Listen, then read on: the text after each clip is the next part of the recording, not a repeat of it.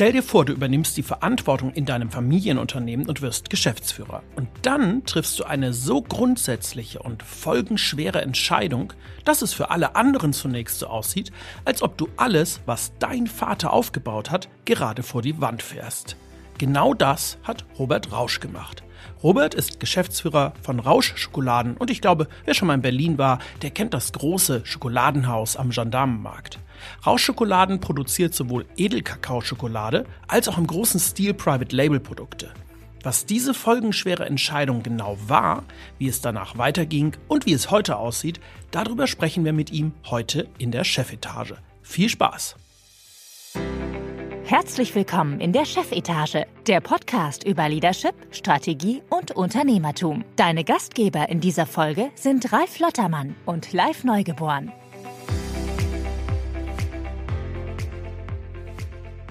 Ja, moin und herzlich willkommen hier in der Chefetage zu einer neuen Episode. Heute wird es wieder schokoladig. Ich bin live neugeboren. Ich freue mich total, dass ihr wieder mit dabei seid.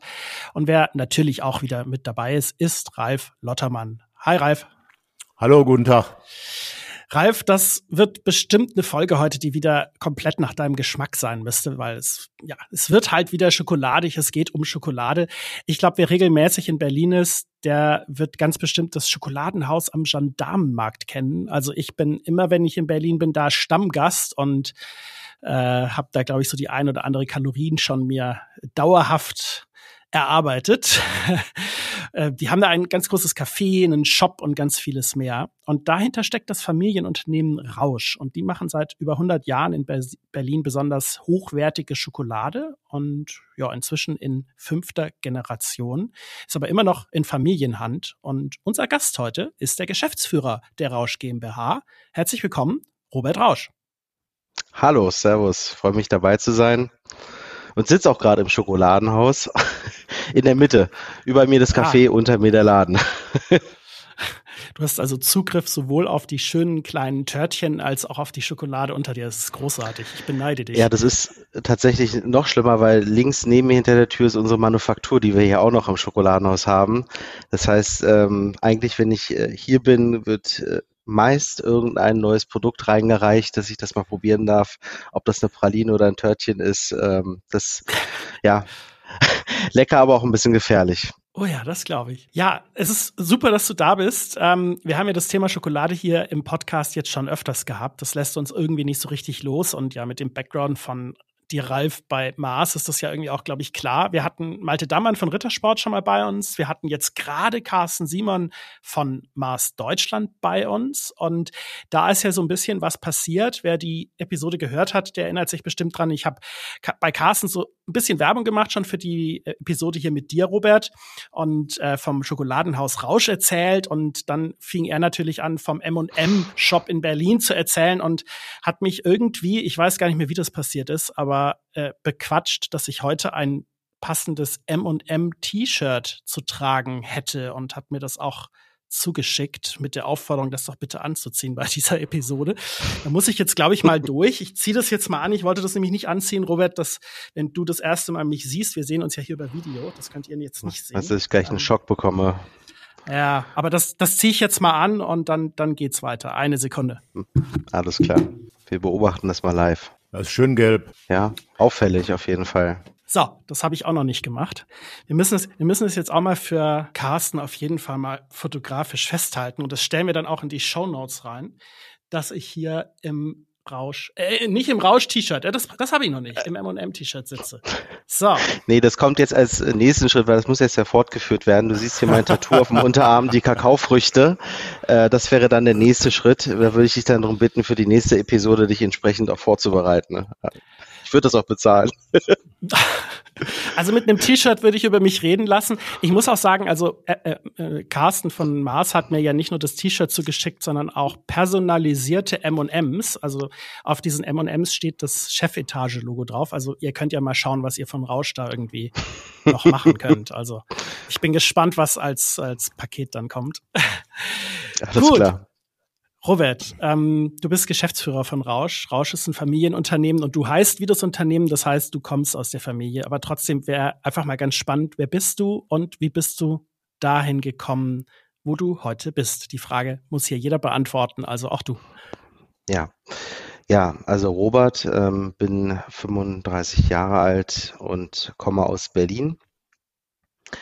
Ähm, wie das so ist in Familienunternehmen, also ich bin Einzelkind, muss ich dazu sagen, ähm, äh, gab es also keine Auswahl für mich. Nee, Quatsch.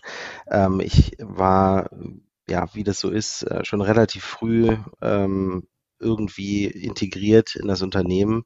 Also lange vor der Zeit, bevor man anfängt zu arbeiten. Als Kind äh, sitzt man abends beim, beim Essen und es wird halt darüber gesprochen, was in der Firma so passiert. Ähm, meine Mutter ist auch mit im Unternehmen, äh, mein Vater logischerweise.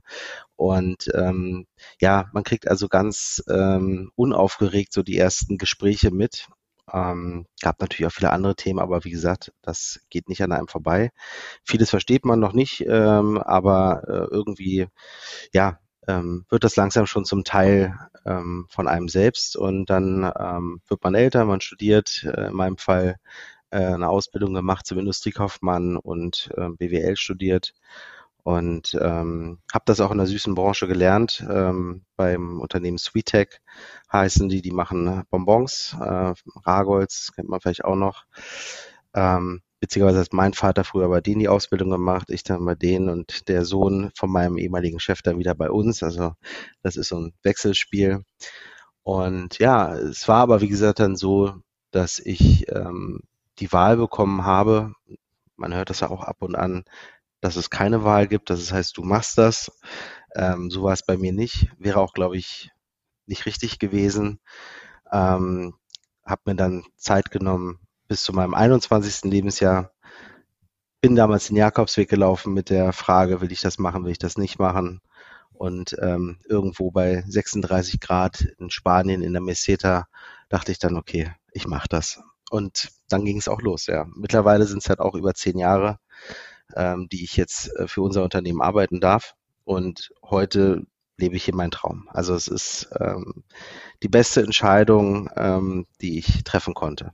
Das klingt super stark. Das Thema Übergang im Familienunternehmen, das hatten wir hier ja schon ein paar Mal. Wir haben mit Wolfgang Grupp Junior gesprochen von Trigema. Wir hatten mhm. Philipp Hitschler-Becker da. Ähm, hast du gerade im Vorgespräch schon gesagt, dass ihr euch kennt, ja. äh, der ja auch sein Family Business und übernommen hat, was, glaube ich, ähnlich süß aufgestellt ist wie eures, nur nicht ganz so schokoladig. Ähm, und wir hatten die Alexandra Kohlmann hier, die von Rowe Mineralöl, also was völlig anderes. Ähm, und äh, ich finde es so spannend zu sehen, wie tatsächlich, also man liest ja immer wieder, dass viele Familienunternehmen Nachfolgeprobleme haben, dass sie Probleme haben, das zu organisieren. Mhm. Und jetzt, also mindestens bei, bei, bei Hitchler und bei Rowe Mineralöl haben wir jetzt gerade zwei Beispiele, wo dieser Übergang extrem gut funktioniert hat und bei euch anscheinend auch. Woran liegt das? Was, ja. was habt ihr da vielleicht anders gemacht oder wie kannst du dir das erklären? Das ist eine gute Frage. Ähm, das ist tatsächlich so, dass das bei uns sehr gut funktioniert hat oder auch immer noch funktioniert. Mein Vater ist im Aufsichtsrat. Unser Unternehmen ist ja aufgeteilt in zwei Geschäftsbereiche. Wir haben ein sehr großes Private Label Geschäft ähm, und dann eben Rausch. Ähm, ich habe zuerst den Weg über Rausch gewählt, ähm, sozusagen das, was unsere Identität ja auch äh, widerspiegelt. Und ähm, also man hört oft Geschichten auch aus der Branche bei uns. Da ist es dann teilweise so, dass die Übergabe erst mit Mitte 40 oder sowas passiert, weil der Alte, sage ich mal, nicht ähm, ab, äh, weitergeben will oder kann. Und ich höre auch manchmal Geschichten, dass er dann wiederkommt oder sie, je nachdem, nach zehn Jahren und meint, nee, der Junior schafft das nicht. Und dann, also das sind keine Erfolgsgeschichten. Ähm, bei uns war es tatsächlich so, ähm, also klar, ich bin in das Unternehmen gekommen und äh, musste erstmal alles anders machen als mein Vater. Das musst du erstmal ertragen als Vater, dass da jemand kommt und meint, er weiß alles besser, was dann natürlich Quatsch ist, weil ähm, ich wusste überhaupt nichts. Ähm, das war alles sehr intuitiv und sehr aus dem Bauch heraus. Aber er hat mich machen lassen und das war, glaube ich, genau das, was am Ende dann zum Erfolg geführt hat, weil ich habe in den Jahren sehr viele Fehler gemacht. Ähm, das hat auch alles sehr viel mhm. Geld gekostet, wenn man mal zurückblickt. Aber ich konnte aus den Fehlern lernen und das habe ich dann auch getan Und so, glaube ich, ist, äh, hat sich das dann so geformt, wie es dann halt heute ist. Und äh, nur das noch zu sagen, also mein Vater ist operativ raus, äh, in Berlin schon ein paar Jahre länger, ähm, in Peine seit jetzt anderthalb Jahren. Da gibt's halt mhm. keine Übergabe. Ne? Das ist nicht so, dass du dich jetzt hinsetzt und dann Workshops machst oder irgendwas, sondern er ist raus, ich bin drin. So. Und ähm, das, ähm, das funktioniert dann wenn es gut vorbereitet ist, insofern, dass das Unternehmen dafür bereit ist und ähm, die Menschen da mitziehen. Ich hatte nie in der Zeit, in der ich für unser Unternehmen arbeiten darf, das Gefühl, dass irgendjemand, auch wenn ich viel Mist gebaut habe, also im Sinne von auch falsche Entscheidungen getroffen habe, gesagt hat, so der Robert, der Spinnt, was macht denn der da für Müll? Ähm, also ich meine, das spürt man schon im Familienunternehmen, wenn da irgendwie die Leute dann nicht mitziehen, denke ich zumindestens. Mhm in unserem Fall war das nicht so. Die sind immer alle mitgerannt und auch mit mir zusammen voll an die Wand gerannt, wenn es mal eben die falsche Entscheidung war. Du musst da dir das aber irgendwo erarbeitet haben. Ich meine, du bist der Chef, aber du bist nicht der Chef alleine, weil du Rausch heißt, sondern hast gerade gesagt, die Mitarbeiter müssen mitziehen. Das heißt, du musst ja auch im Laufe der Jahre gezeigt haben, dass du das kannst und auch die Mitarbeiter haben das auch erkannt und schätzen das. Wie hat denn das geklappt? Ja, also das Geheimnis, glaube ich, vom Unternehmen, das war aber bei meinem Vater nicht anders und ähm, ich denke auch bei den vorherigen Generationen ist erstmal authentisch zu sein. Also die Entscheidungen, die wir treffen, die konnten wir erklären und die haben wir auch ähm, zumindest aus der Sicht in dem Moment ähm, offensichtlich dann immer so in die Belegschaft ähm, transportiert, dass man erstmal sagt, okay, das kann, kann eine Lösung sein für das Problem oder das ist eine Idee für die Zukunft. Und ich glaube, es gibt so eine gewisse Schonfrist, die bekommt wahrscheinlich jeder. Also wenn er in einem gut funktionierenden Unternehmen reinkommt als, als Junior, ähm, dann sagt man vielleicht auch in den ersten zwei, drei Jahren, naja, gut, lass ihn mal machen. Ähm, man muss auch dazu sagen, wir sind halt auch ein, also das, das, das muss ich also ganz klar sagen. Wir sind, also als ich reingekommen bin, wir sind ein gesundes Unternehmen gewesen. Ne? Also man muss sich das auch leisten können ähm, vielleicht auch Fehler zu machen. Wenn der Druck ganz groß ist, und das ist im Mittelstand auch, denke ich mal, hier und da der Fall, dann wäre das vielleicht alles nicht so entspannt gelaufen. Ja. Ähm, also es gibt eine gewisse Schonfrist, dann äh, fängt man an zu machen und dann macht man Fehler, sieht das ein und lernt. Und wie ich vorhin sagte, wenn man den Fehler nicht zweimal macht, dann bekommen das die Leute mit. Wir sind ja hier sehr flach aufgestellt, flache Hierarchie. Ähm, jeder kennt jeden im Endeffekt und ähm, ich glaube, mit der Authentizität zusammen hat das dazu geführt, dass nochmal, wir sind ja als Team auch gewachsen. Also ich habe ja auch sehr früh sehr viele junge Leute installiert, ähm, aber genauso sind auch die äh, lang gedienten sozusagen mitgegangen. Das ist eine Transformation. Also ich will jetzt auch nicht sagen, dass das alles super easy ist. Das wäre ja Quatsch. Ne? Also es gibt Höhen und Tiefen und es gab auch viele, viele schlaflose Nächte für mich und sicherlich auch für ein paar Kollegen. Ähm, aber ich habe so eine Top-Mannschaft, äh, dass das einfach äh, funktioniert. Und wir sind zusammen daran gewachsen. Und ich bin nicht der Grund dafür, dass wir erfolgreich sind. Ich bin ein Teil davon. Und mhm. ähm, das äh, darf man nicht vergessen. Es gibt ein paar Rollen, die hat man irgendwie so als Inhaber oder als Gesellschafter oder als Rausch oder wie auch immer. Das ist dir, äh, das ist dann dein Ding, ja, okay. Aber so ein Laden läuft nicht, weil ich hier sitze, sondern ein Laden läuft, weil das Team halt einfach top ist. Ist wirklich super starke Aussage. Ähm, vor allem, du hast ja auch wirklich schwerwiegende Entscheidungen getroffen, die den Kurs des Unternehmens ja auch nochmal ganz neu aufgestellt haben, können wir ja gleich nochmal in Ruhe drauf kommen, ähm, wo du gerade sagtest, du hast ein, über, ein, Unternehmen übernommen, was gesund ist und dass man dann auch ein bisschen mehr Freiraum hat. Musste ich jetzt gerade eben an Philipp denken ähm, von Hitchler International, der gesagt hat, naja, ich habe mein Unternehmen übernommen, da war es tief in den roten Zahlen. Und ja. der hat ja aber auch ja unglaublich stark daran gearbeitet, ähm, das neu aufzustellen und Kultur zu verändern. Und ähm, also ich glaube, die Unternehmenskultur bei Hitchler ist heute eine völlig andere, als sie, als sie vor Philipp war. Ähm, Absolut. Eher so Start-up. Wie ist das bei euch? Ja. Hat sich da auch kulturell was verändert? Oder? Ja, ja, klar. Also ich sage auch manchmal so das älteste Startup der Welt, so mit über 100 Jahren auf dem Buckel. ähm, also Philipp ist ein ganz beeindruckender Mensch, der hat das Unternehmen auch in sich sozusagen aufgehen lassen und ähm, hat sein sein Wesen auf dieses Unternehmen übertragen und die sitzen da in einem Backstein-Campus und äh, das ist, das hat nichts mehr mit dem zu tun, was es war. Ähm, wobei er mir auch sagt, also im Betrieb sieht es ja manchmal wieder anders aus, so, ne, wenn es an die Anlagen geht. Ähm, aber ich glaube, auch das ist alles eine Frage der Zeit, bis es dann vollumfänglich sich wandelt und so ist es bei uns auch. Es gibt Abteilungen, die sind schneller ähm, im Wandel. Das sind natürlich so äh, E-Commerce und, und ne, also die, die, die die Abteilung, die es einfach vielleicht auch nicht gab früher. Ähm, und es gibt dann noch ein paar andere, äh, die brauchen halt ein bisschen länger für diese Veränderungen. Nur ich mache, um das auch gleich zu sagen, nichts anders als mein Vater. Es gab ein paar richtig tragweite Entscheidungen, die ich hier getroffen habe, aber das hat mein Vater auch getan. Mhm. Wirklich genau mit der gleichen Intensität und, und äh, mit dem gleichen Bewusstsein. Und es ist am Ende, es gibt keine Zustände mehr, auf die man hinarbeitet. Ich habe, glaube ich, äh, so wenn ich ein paar Bücher mir anschaue, es gab mal eine Zeit, die liegt aber schon länger zurück, da hat man etwas aufgebauten Zustand und den hat man dann erstmal ein bisschen verwalten können. Ähm, das gibt es heute nicht mehr und äh, das gab es bei uns nie. Also man hat sich stetig hinterfragt und immer verändert und dann gibt's halt auch Entscheidungen, die sind halt erstmal wirken sie so ein bisschen groß und, und, und wild, aber man verfolgt eine Vision, man verfolgt ein Ziel und das heißt eben, sich ständig weiterzuentwickeln. Hm. Was mich mal, also wir kommen, glaube ich, mal gleich auf die ganz große Entscheidung, aber was mich nochmal vorher interessieren würde, du hast es schon so ein bisschen angedeutet. Ähm, jetzt seid ihr ein Familienunternehmen, da ist nicht irgendwie eine anonyme Masse von ähm, Shareholdern hinter, sondern im Zweifel, äh, wenn was nicht funktioniert, sieht man sich abends beim Grillabend oder spätestens beim Weihnacht, bei der Weihnachtsfeier wieder und kann sich nicht aus dem Weg gehen. Hm, wie, wie stark hinterfragt wirst du aus der Familie? Wie stark wird dir reingeredet? Wie frei bist du da in deinen Entscheidungen, wenn du es überhaupt sagen kannst? Ja, kann ich. Also, äh, wie ich, wie ich eingangs schon sagte, ich durfte sehr früh sehr viel. Ähm, es, äh, mein Vater war eher so wie so eine Art Mentor. Also, der hat mir dann schon mal gesagt, was er von der einen oder anderen Sache hält, meinte aber immer, Robert, pass auf, mach. Ähm, es gab jetzt so selten, ich, ich hatte das letztens im Podcast schon mal die Frage, ich weiß gar nicht, ob es Kassenzone war, aber ist ja auch egal. Jedenfalls äh, gab es irgendwann mal so eine Veto-Situation, wo er gesagt hat, so, nee, machen wir nicht. Ich glaube, die gab es gar nicht, aber sicherlich gab es irgendwo eine. Ich, ich kann mich nur nicht dran erinnern. Vielleicht verdrängt.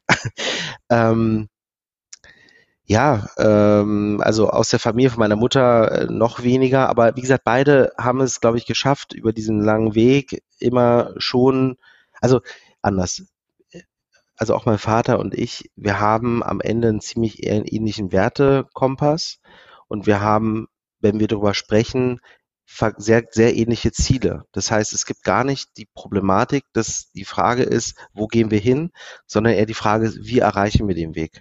Und da gibt es halt immer verschiedene Wege äh, für nach Rom, sagt man ja. So ist es halt auch. Und das hat dann auch was mit Kultur zu tun, das hat was mit der Generation vielleicht zu tun. Ähm, und da gibt's auch mal Reibung. Also nicht, dass wir uns jetzt nicht falsch verstehen, ja. Also mein Vater und ich, wir können uns auch mal wunderbar streiten in einem Meeting.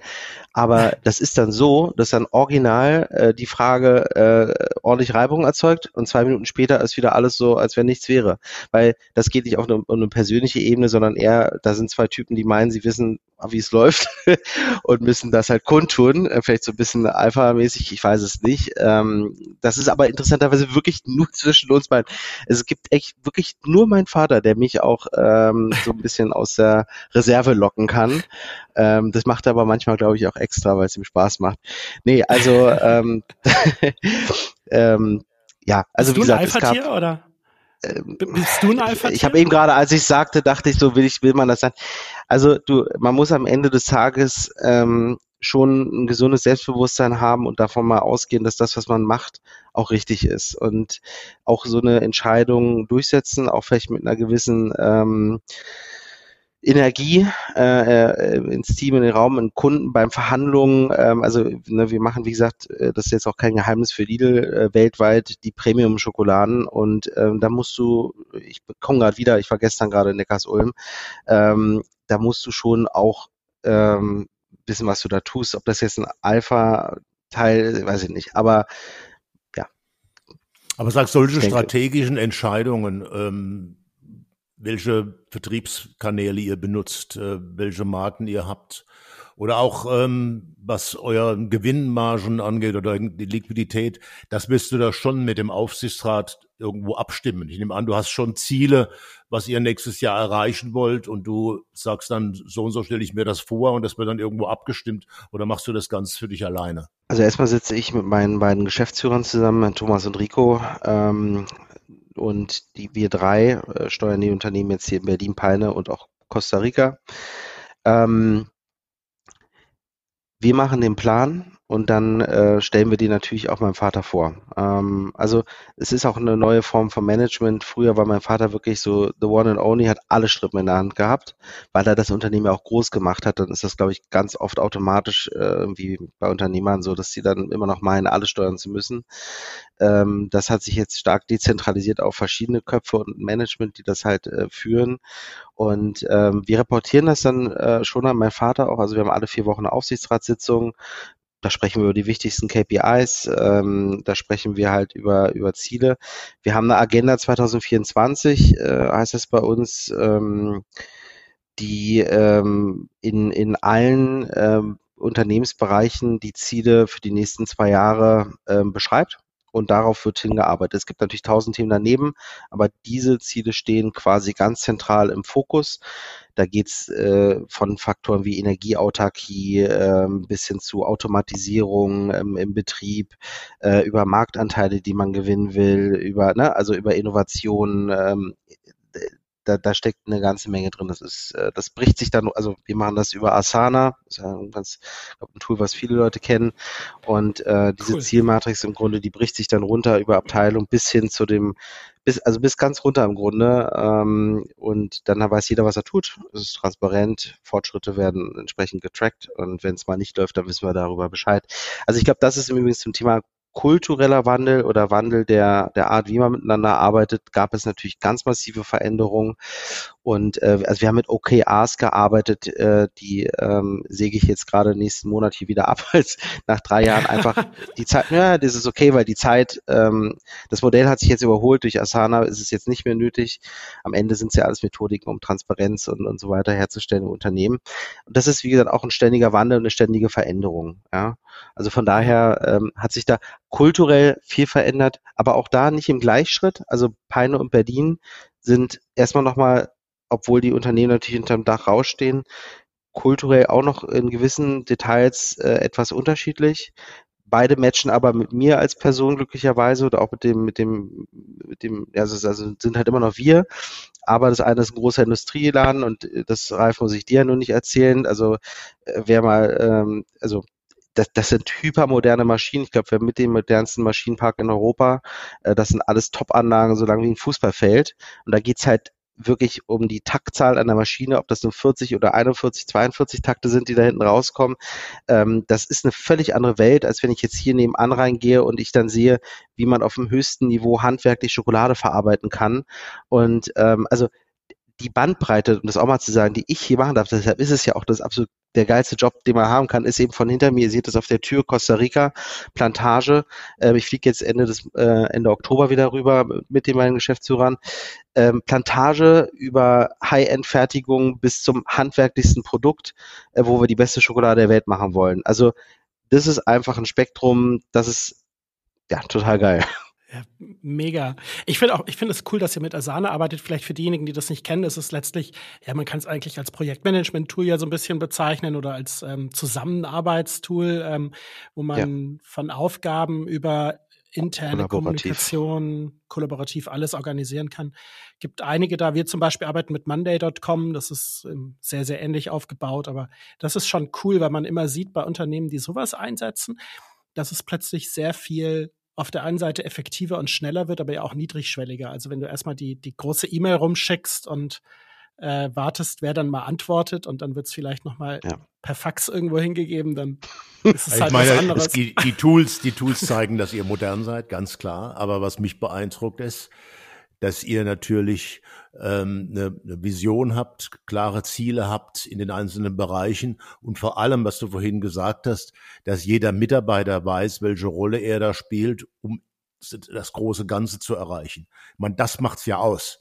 Mit welchen Tools ihr das im Endeffekt macht. Klar, Asana ist eben super modern, aber man muss zunächst mal schaffen, dass die gesamte Firma mitzieht Und da kommt es ja eben drauf Leadership an. Da geht es ja bei uns hier um den Podcast. Und ich glaube, das hast du sehr eindrucksvoll gesagt. Ich habe immer gesagt, ich erwarte von meinen Mitarbeitern, wenn ich den nachts wecke, dann wissen die genau, was unsere Prioritäten sind für die nächsten zwei Jahre. Und mhm. das war auch so. Und dann kannst du auch erfolgreich sein, wenn wirklich alle hinter den Unternehmenszielen stehen und verstehen, warum sie was machen.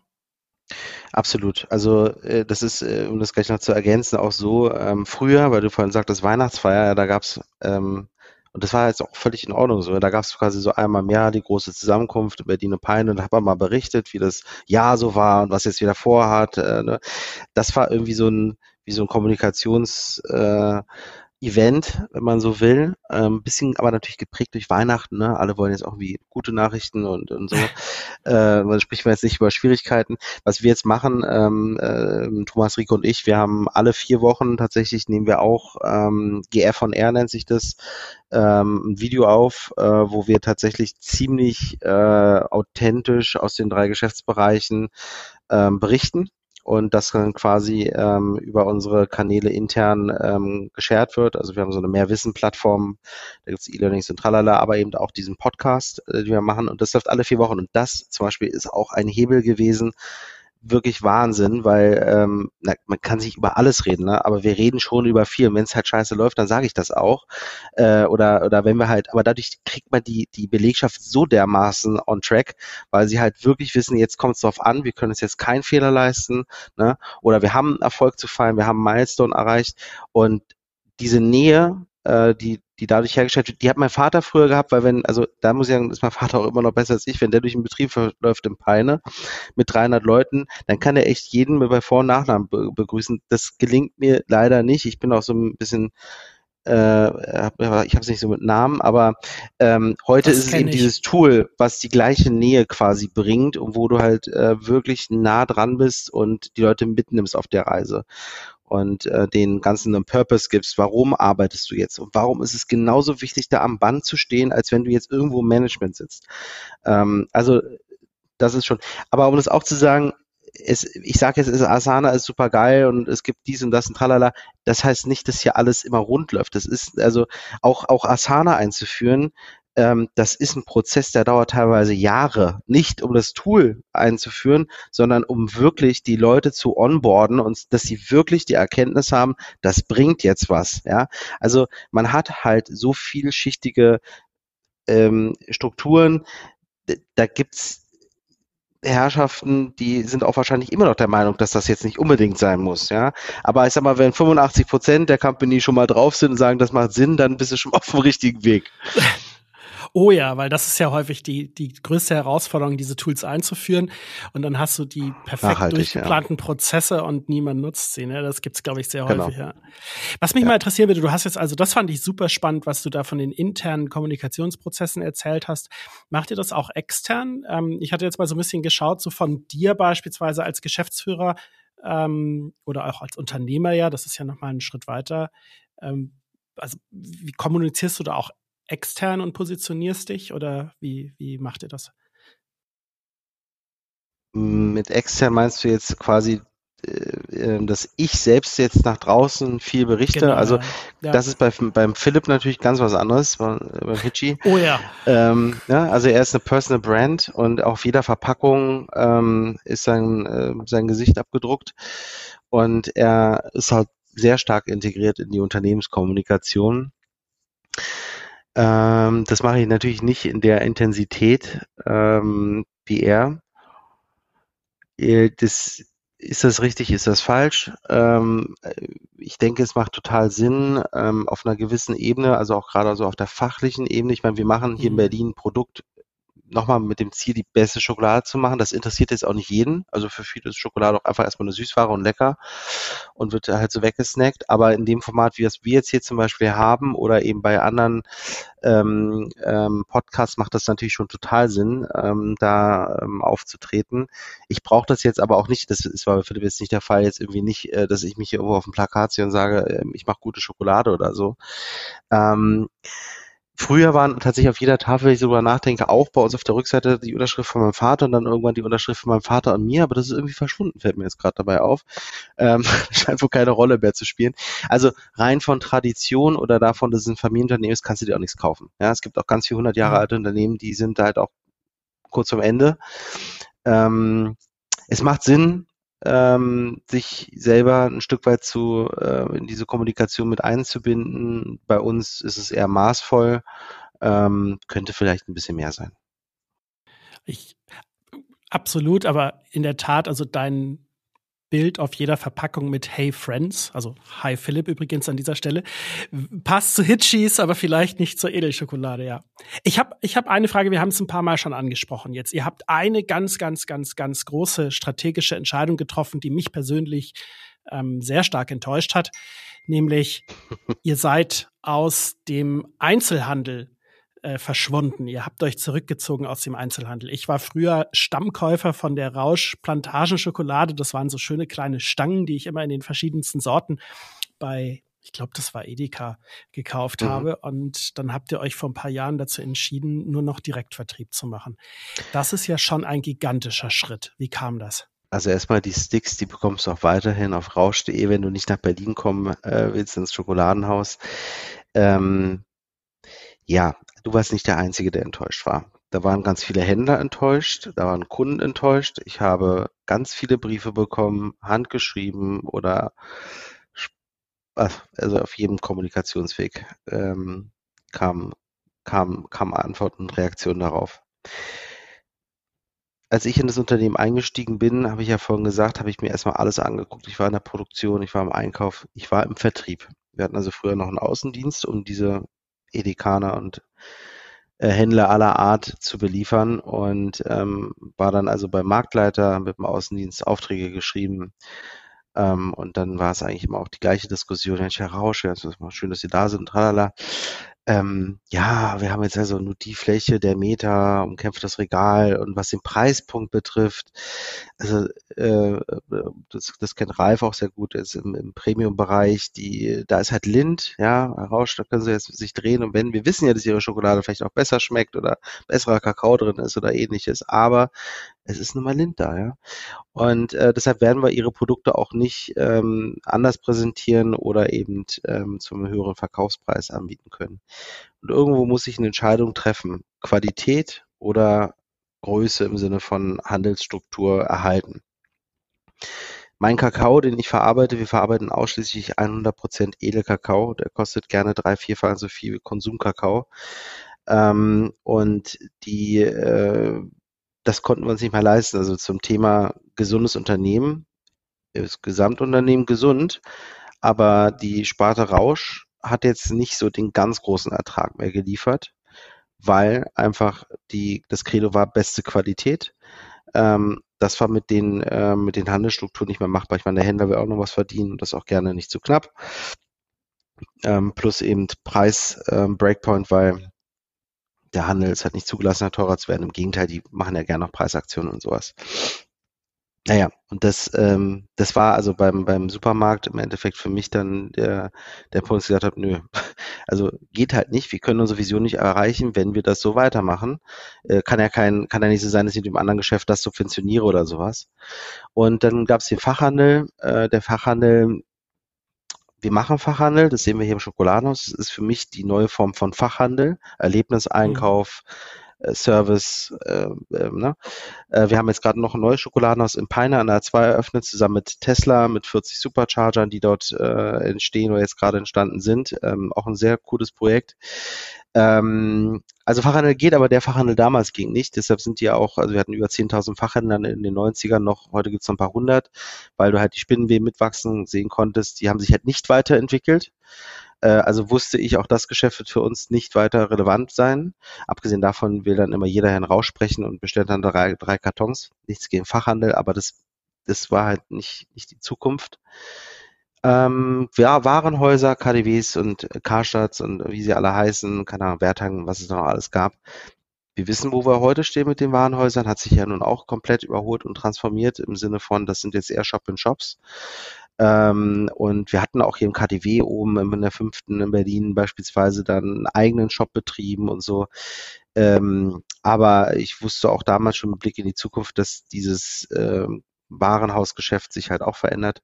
Naja, bliblablub. Also auf jeden Fall war irgendwie klar, dass, ähm, dass das für Rausch eigentlich nicht die Zukunft ist. Und da habe ich gesagt, okay, D2C, äh, Tree to Door haben wir es damals genannt, vom Baum bis zur Haustür.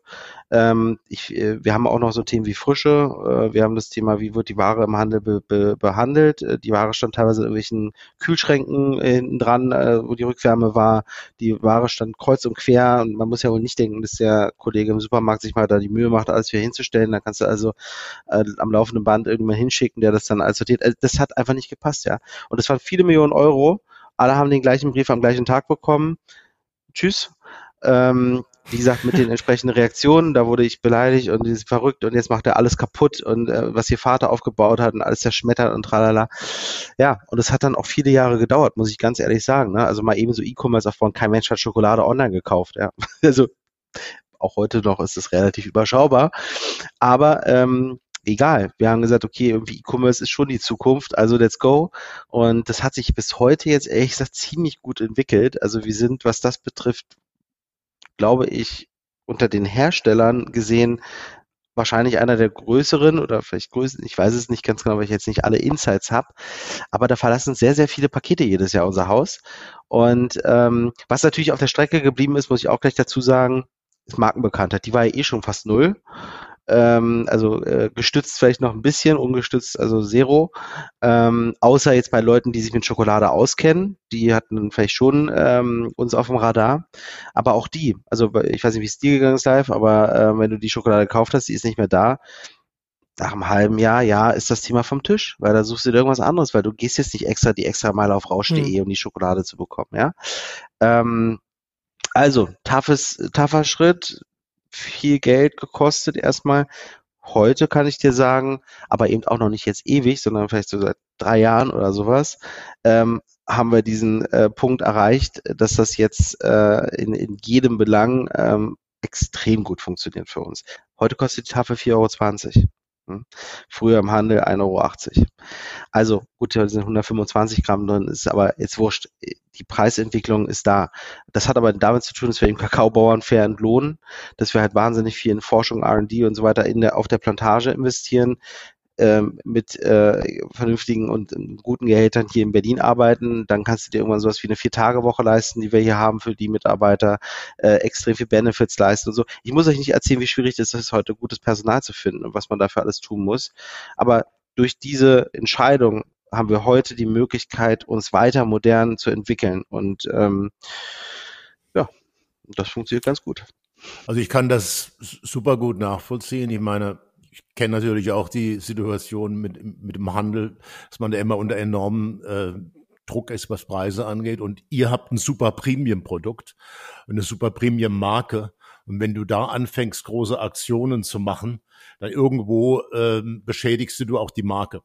Und auch wenn ja. du die Qualität nicht permanent äh, äh, garantieren kannst, dann beschädigst du die Marke und dann musst du eine Entscheidung treffen.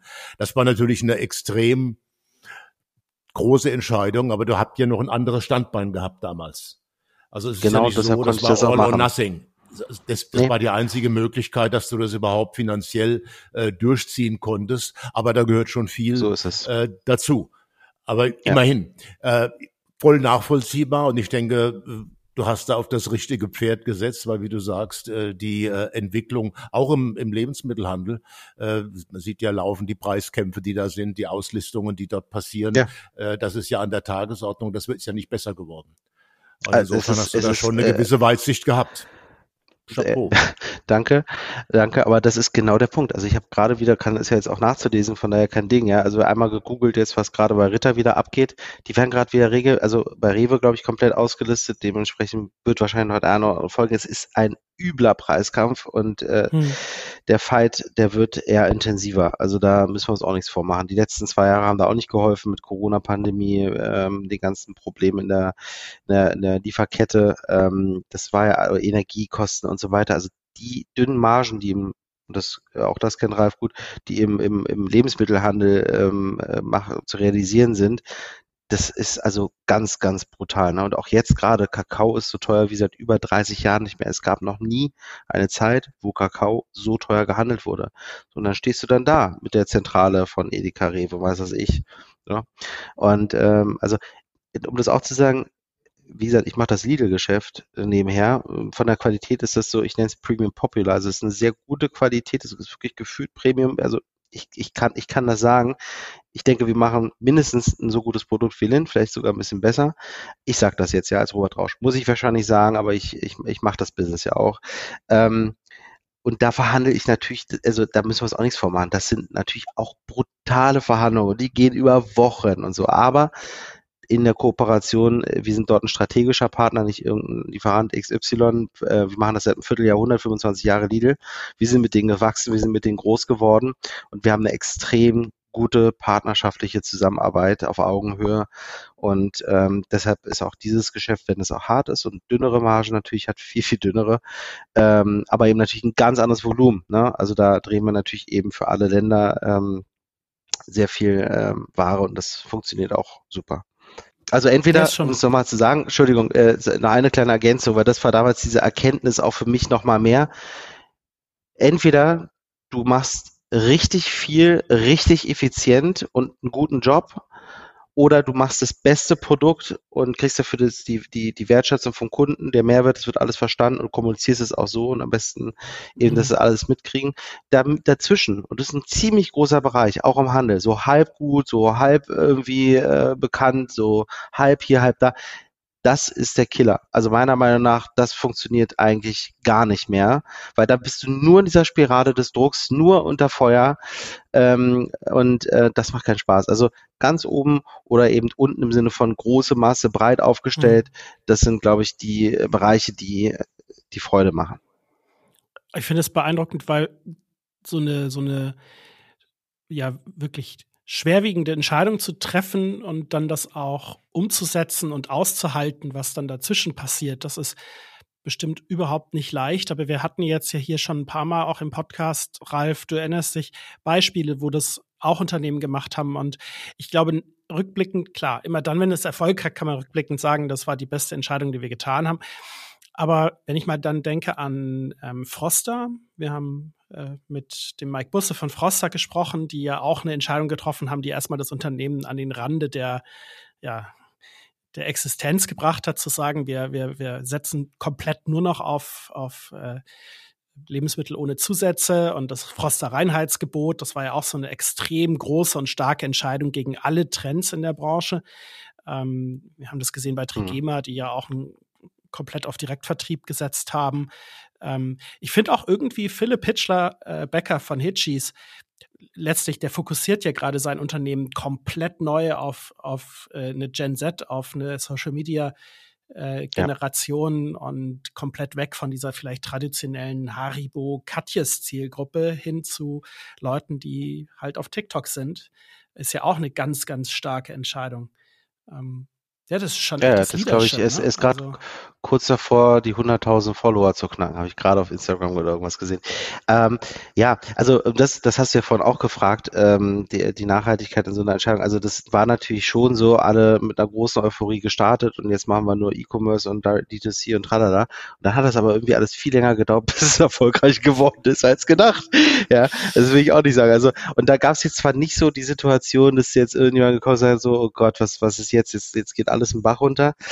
Aber ich muss sagen, so im letzten Drittel dieser ganzen Entwicklung war es schon so, dass dann auch von meinem Vater mal gefragt wurde, dass ein bisschen, ein bisschen dünner wurde das Eis, ähm, ob das jetzt nun alles auch so funktioniert oder nicht, weil ähm, wie gesagt, das musste auch eine, eine Zeit lang ähm, irgendwie finanziert werden, diese Transformation. Und ähm, also es gab dann so im letzten Drittel, will ich schon sagen, also ab der Hälfte ähm, vorsichtige Sind das die Nachfragen. schlaflosen Nächte? Sind das die schlaflosen ja, Nächte, ja, die du mal angesprochen ja, hast? Ja, das, das war, das waren welche davon und nicht zu knapp, ja, weil man hinterfragt sich schon selbst. Hast du gerade den größten Fehler gemacht, den du machen konntest? Hast du gerade die Marke zerstört? Ist das jetzt alles im Eimer? Ähm, nee, aber genau. Und äh, da ist übrigens auch der Rückhalt auch aus der eigenen Familie, also von meiner Frau, ähm, oder eben auch mhm. der Familie oder dem Team oder auch dann von den Kunden, die sagen, nee, ist alles genau richtig, was du da machst und ähm, äh, oder eben auch aus den Medien tatsächlich. Ich hatte ja auch da in der Zeit auch ein wahnsinniges Medienecho produziert und ganz große äh, Verlagshäuser, mit denen ich da irgendwas gemacht habe, Manager-Magazin und weiß ich was, die dann mir geschrieben haben, das ist doch eigentlich voll der gute Move, ja. Und ich aber selbst noch da saß, dachte, ja, ja, ja, das ist, das ist ein guter Move, mach weiter, Robert. Und ähm, ja, und im Endeffekt, wie gesagt, am Ende, also am Ende im Sinne von, wenn es dann funktioniert, kann man das dann immer noch ein bisschen entspannter alles äh, besprechen oder darüber sprechen. Aber das war schon ein harter Weg und ähm, den muss man durchhalten. Ja, das ist so. Ja, man braucht den finanziellen Rückhalt und den hast du ja offensichtlich mhm. gehabt. Äh, du brauchst halt ein gesundes Unternehmen. Wenn du das beim Unternehmen in der Krise machst, kann es gut sein, dass es dann äh, über die Wupper geht. Also dass äh, ja. Äh, der Live hat gesagt, Froster, die hatten äh, zwei Jahre Riesenprobleme. Äh, am Anfang, die hatten vor 20 Jahren schon die Weitsichten Reinheitsgebot mhm. äh, einzuführen, was denen heute sehr, sehr zugute kommt. Aber der Geschäftsführer ja. hat zwei Jahre lang damals nur überlebt und dann gab es einen neuen. Ne? Also äh, das äh, ist schon schwierig. Aber offensichtlich mit Heidzeit hast, hast du das alles richtig gemacht. Aber was ich gerade echt mega finde, Robert, ist, dass du das auch so offen erzählst, dass du da auch deinen Zweifel hattest und auch schlaflose Nächte, weil man hört halt solche Stories häufig im Nachhinein eher als die Hero-Erfolgsgeschichte und dann habe ich weitsichtig dieses und jenes gemacht und dass jemand so offen darüber auch berichtet, also was das auch bedeutet für sich selber, solche Entscheidungen zu treffen, das finde ich schon sehr, sehr gut, ja. Groß. Was ist dein, dein langfristiger Plan für Rausch? Wo soll es hingehen? Was ist die Vision? Ja, äh, auch das hatte ich gerade, als ich jetzt bei unserem Großkunden zum Strategie-Meeting war, wir da auch so ein bisschen die Fragen gestellt. Aber für Rausch ähm, kann ich das sagen. Also das äh, Fakt ist der Klimawandel. Ähm, der Kakao wird, wenn es so weitergeht, irgendwann nicht mehr wachsen. Der Anbaugürtel für Kakao verschiebt sich gerade.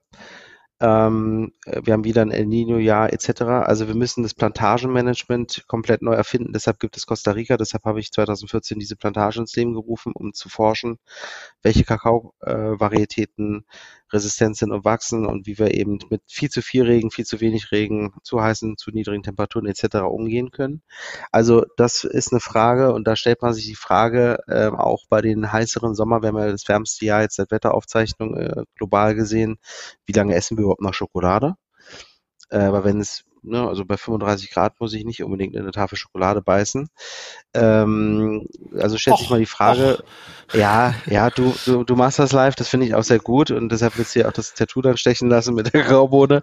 Nein, äh, es Darüber ist, sprechen es wir noch. Ist, ja, ähm, es muss, man muss sich das schon fragen, wie sich das verändern wird und das tun wir sehr intensiv. Deshalb, ähm, ich frage mich schon, ob ich mit meinen Anlagen auch ein Produkt herstellen kann, was vielleicht gar nicht aus Kakao besteht. Ähm, also ich bin da auch wir müssen halt, wie gesagt, in die Zukunft gucken und das CO2-Themen und so weiter, das Kakao ist auch nicht unbedingt ganz vorne, also im Sinne positiv vorne dabei. Wir haben einen ziemlich großen CO2-Footprint ähm, äh, im, im Kakaosektor und ähm, da könnte ich ja auch ein Produkt aus regionalen äh, Zutaten vielleicht herstellen, das gar nichts mit Kakao zu tun hat. Ähm, oder, und das ist ein anderes großes Thema für Rausch, also Kakao, auch das wird Ralf äh, gut, gut, wissen, Kakao selbst ist erstmal ein, ein, echtes Superfood. Wir haben über 200 sekundäre Pflanzenstoffe da drin. Das ist wirklich wahnsinnig gesund. Nur im Processing, also äh, fermentieren, trocknen, verarbeiten und so weiter, verlieren wir natürlich irgendwo einen Teil dieser Superfood-Kraft. Deshalb stelle ich mich schon die Frage, was mache ich vielleicht für ein Produkt daraus? Also das hat dann gar nichts mit Schokolade zu tun, aus dem Kakao. Wir haben jetzt einen mhm. Pulpa-Juice gerade ähm, gelauncht, also aus der Kakaopulpa. Ist es vielleicht irgendwann die Alternative zum Kaffee? Ist es eine kleine Tablette? Ist es ein Shot? Ist es irgendwas? Also was kann man aus Kakao noch machen, ist quasi dann für uns eine Frage. Ähm, und das wird für Rausch natürlich eine Riesenrolle spielen. Ich glaube, dass wir in zehn Jahren nicht mehr nur Schokolade verkaufen werden, äh, sondern eben auch ganz andere Erzeugnisse aus Kakao. Ah ja, also es gibt eine ganze Reihe an großen Themen und Fragen, die man sich stellen kann und muss, ähm, wenn man ähm, für die Zukunft gerüstet sein will. Dankeschön. Das war super interessant. Ja, ich glaube, ich werde in Zukunft noch lieber zu euch ins Café kommen, weil ich äh, weiß, was da so alles hintersteckt. Äh, Vielen lieben Dank für deinen Besuch hier bei uns in der Chefetage. Das war ein total spannendes Ges äh, Gespräch. Ich habe aber eine ganz große Frage noch zum Schluss, die ich jedem stelle. Hm, ich weiß nicht, wie viel Podcasts du hörst. Ab jetzt bitte Stammhörer der Chefetage natürlich. Wen würdest du denn gerne mal hier bei uns zu Gast hören? Hast du eine Idee? Hast du einen Vorschlag? Fällt dir jemand ein, ganz spontan? Ähm ja, also ähm, ich hätte tatsächlich Philipp vorgeschlagen, aber den habt ihr ja schon gehabt. Ähm, ihr könntet euch mal mit dem ähm, Maximilian Marquardt unterhalten, der nämlich genau an der Kakao-Alternative arbeitet. Also nicht, dass ich das jetzt unbedingt fördern will, aber ich denke, er macht ein sehr spannendes Projekt und wir stehen im guten Austausch. Also er, er, er versucht quasi Kakao zu imitieren durch fermentierten Hafer im Bioreaktoren ziemlich abgefahren und schafft es am Ende schon jetzt ein Produkt äh, an, an den Start zu bringen, was, sag ich mal, ziemlich vergleichbar ist.